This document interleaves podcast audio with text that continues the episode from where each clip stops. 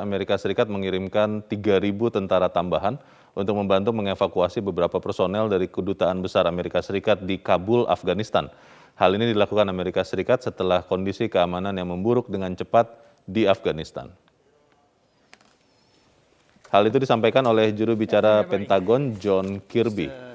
Pentagon menyebutkan pengiriman pasukan baru ini adalah misi sementara yang hanya berfokus pada penarikan kedutaan dan membantu Departemen Luar Negeri untuk mempercepat pemrosesan visa untuk penerjemah Af Afghanistan lain dan lainnya.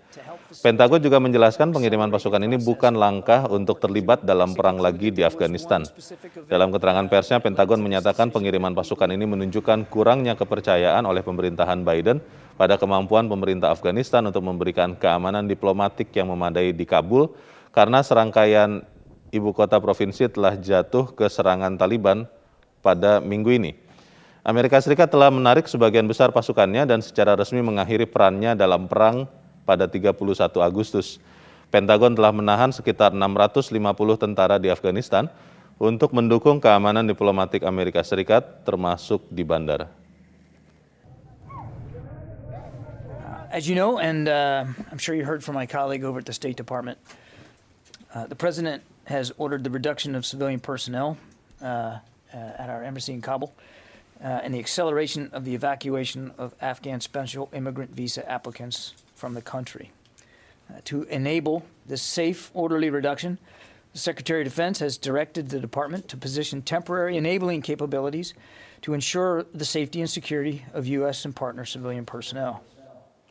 Pemirsa, krisis kemanusiaan berkembang di Kabul ketika ribuan orang meninggalkan rumah mereka setelah Taliban merebut kota terbesar ketiga di Afghanistan di dekat ibu kota.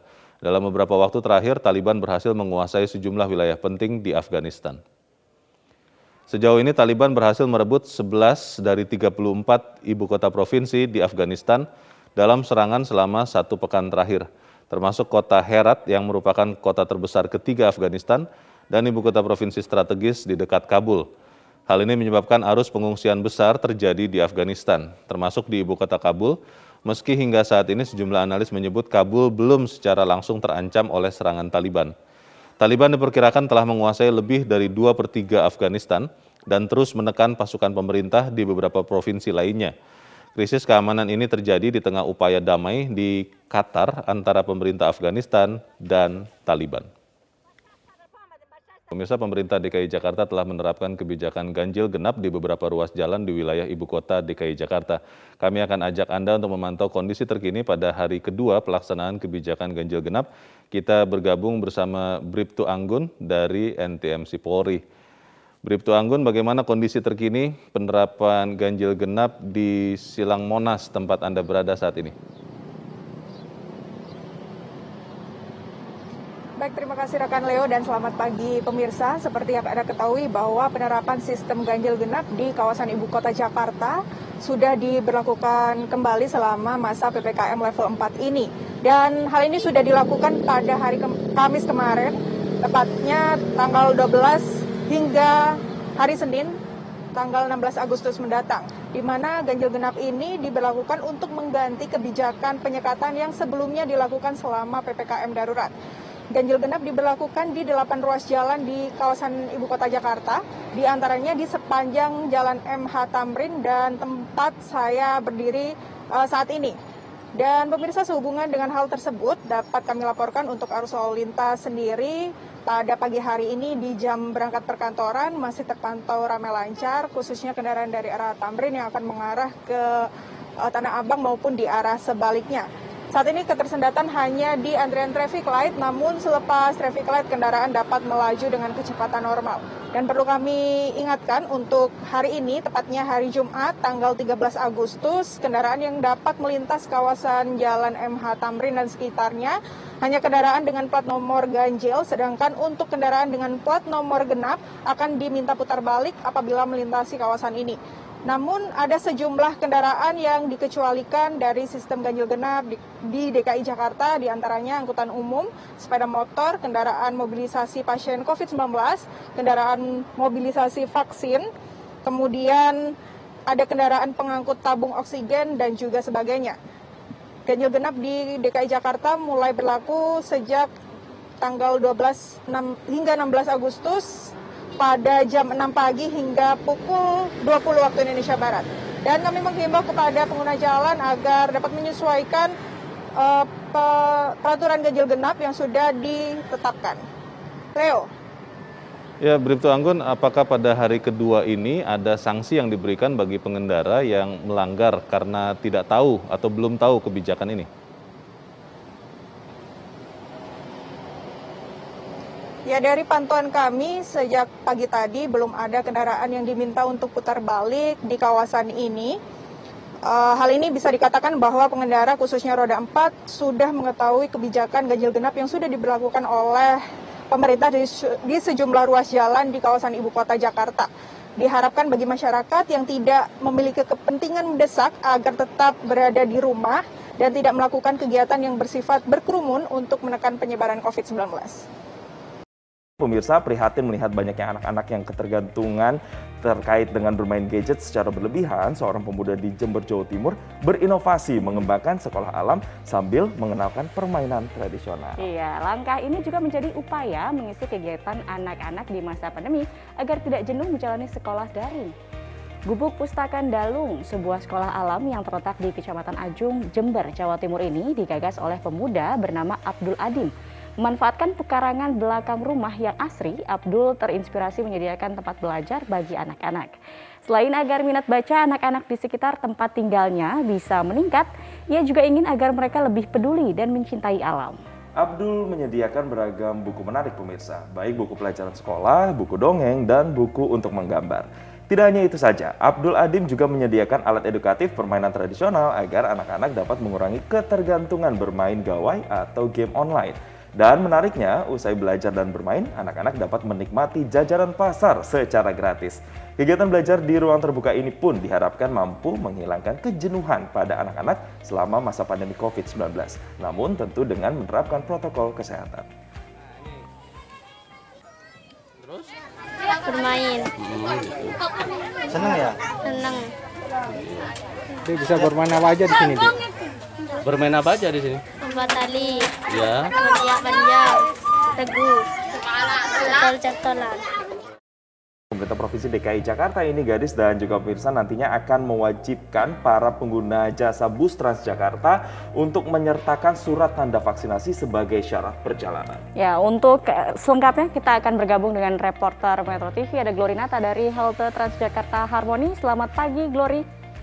Glory, seperti apa syarat-syarat yang diterapkan untuk para penumpang yang ingin menggunakan jasa transportasi Transjakarta? Ya, Gadis dan juga Jason, saat ini P T Transjakarta telah mewajibkan seluruh calon penumpang untuk membawa dan juga menunjukkan surat hasil vaksinasi covid sembilan belas sebagai syarat perjalanan dan juga sebagai syarat layanan bus Transjakarta, di mana ketentuan ini uh, sudah sesuai dengan arahan dari Menteri Dalam Negeri dan juga arahan dari Gubernur D K I Jakarta. Dan untuk mekanismenya, jadi seluruh calon penumpang yang datang ke halte diminta untuk menunjukkan surat vaksinasi covid sembilan belas, baik yang sudah dicetak ataupun secara digital melalui aplikasi Peduli Lindungi di smartphone masing-masing. Dan tentu saja dengan adanya ketentuan baru ini, para penumpang sudah tidak perlu lagi menunjukkan surat tanda registrasi pekerja atau S T R P dan juga surat tugas.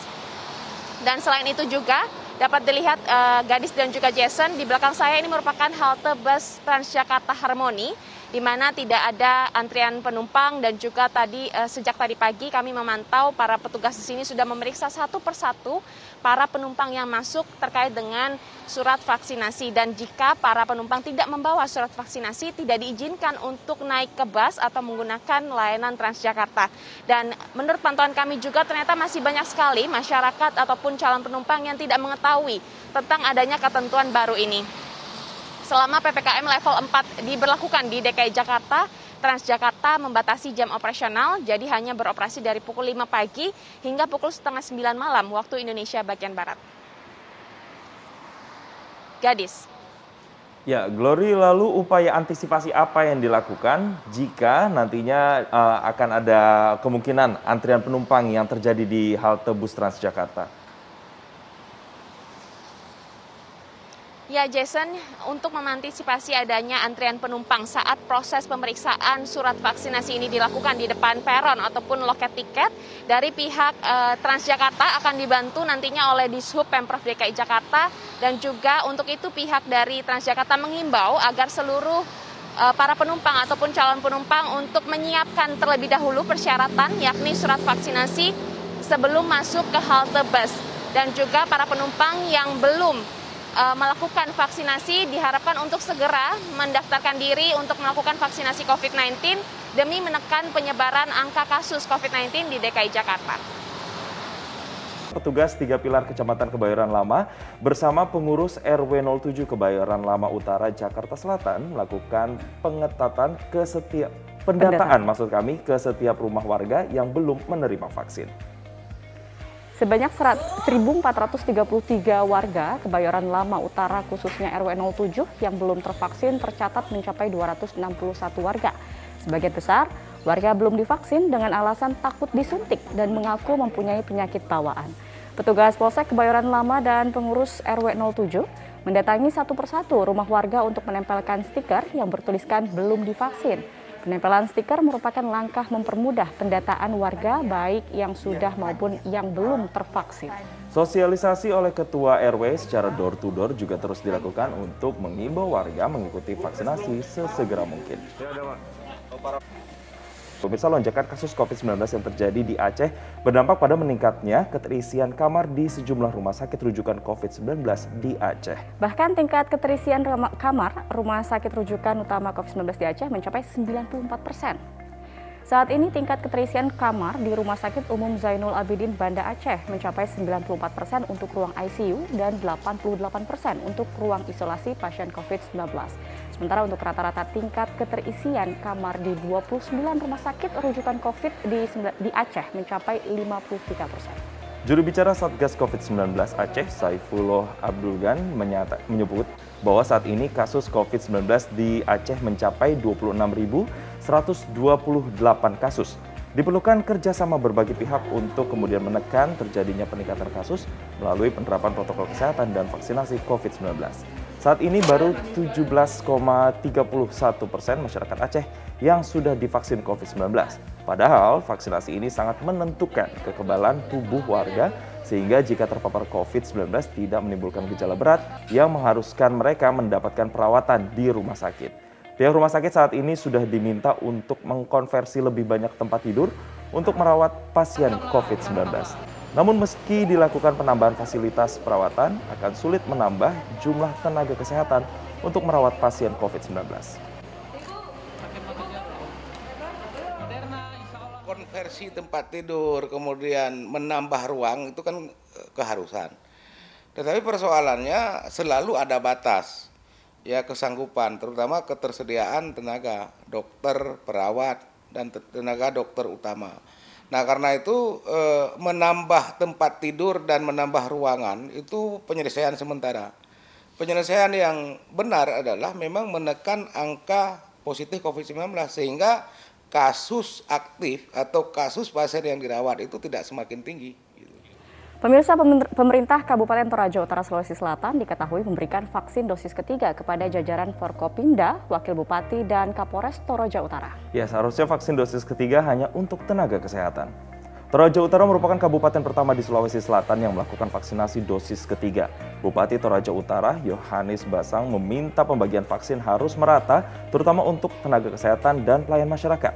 Pelayanan perdana dosis ketiga itu pun diberikan kepada Wakil Bupati Frederik Victor Palimbong dan istri, serta Kapolres Toraja Utara A K B P Yuda Wirajati Kusuma. Kadinkes Toraja Utara Elizabeth Zakaria menyadari kekeliruan dalam kebijakan tersebut karena bertentangan dengan kebijakan pemerintah pusat yang memfokuskan vaksin dosis ketiga hanya untuk tenaga kesehatan.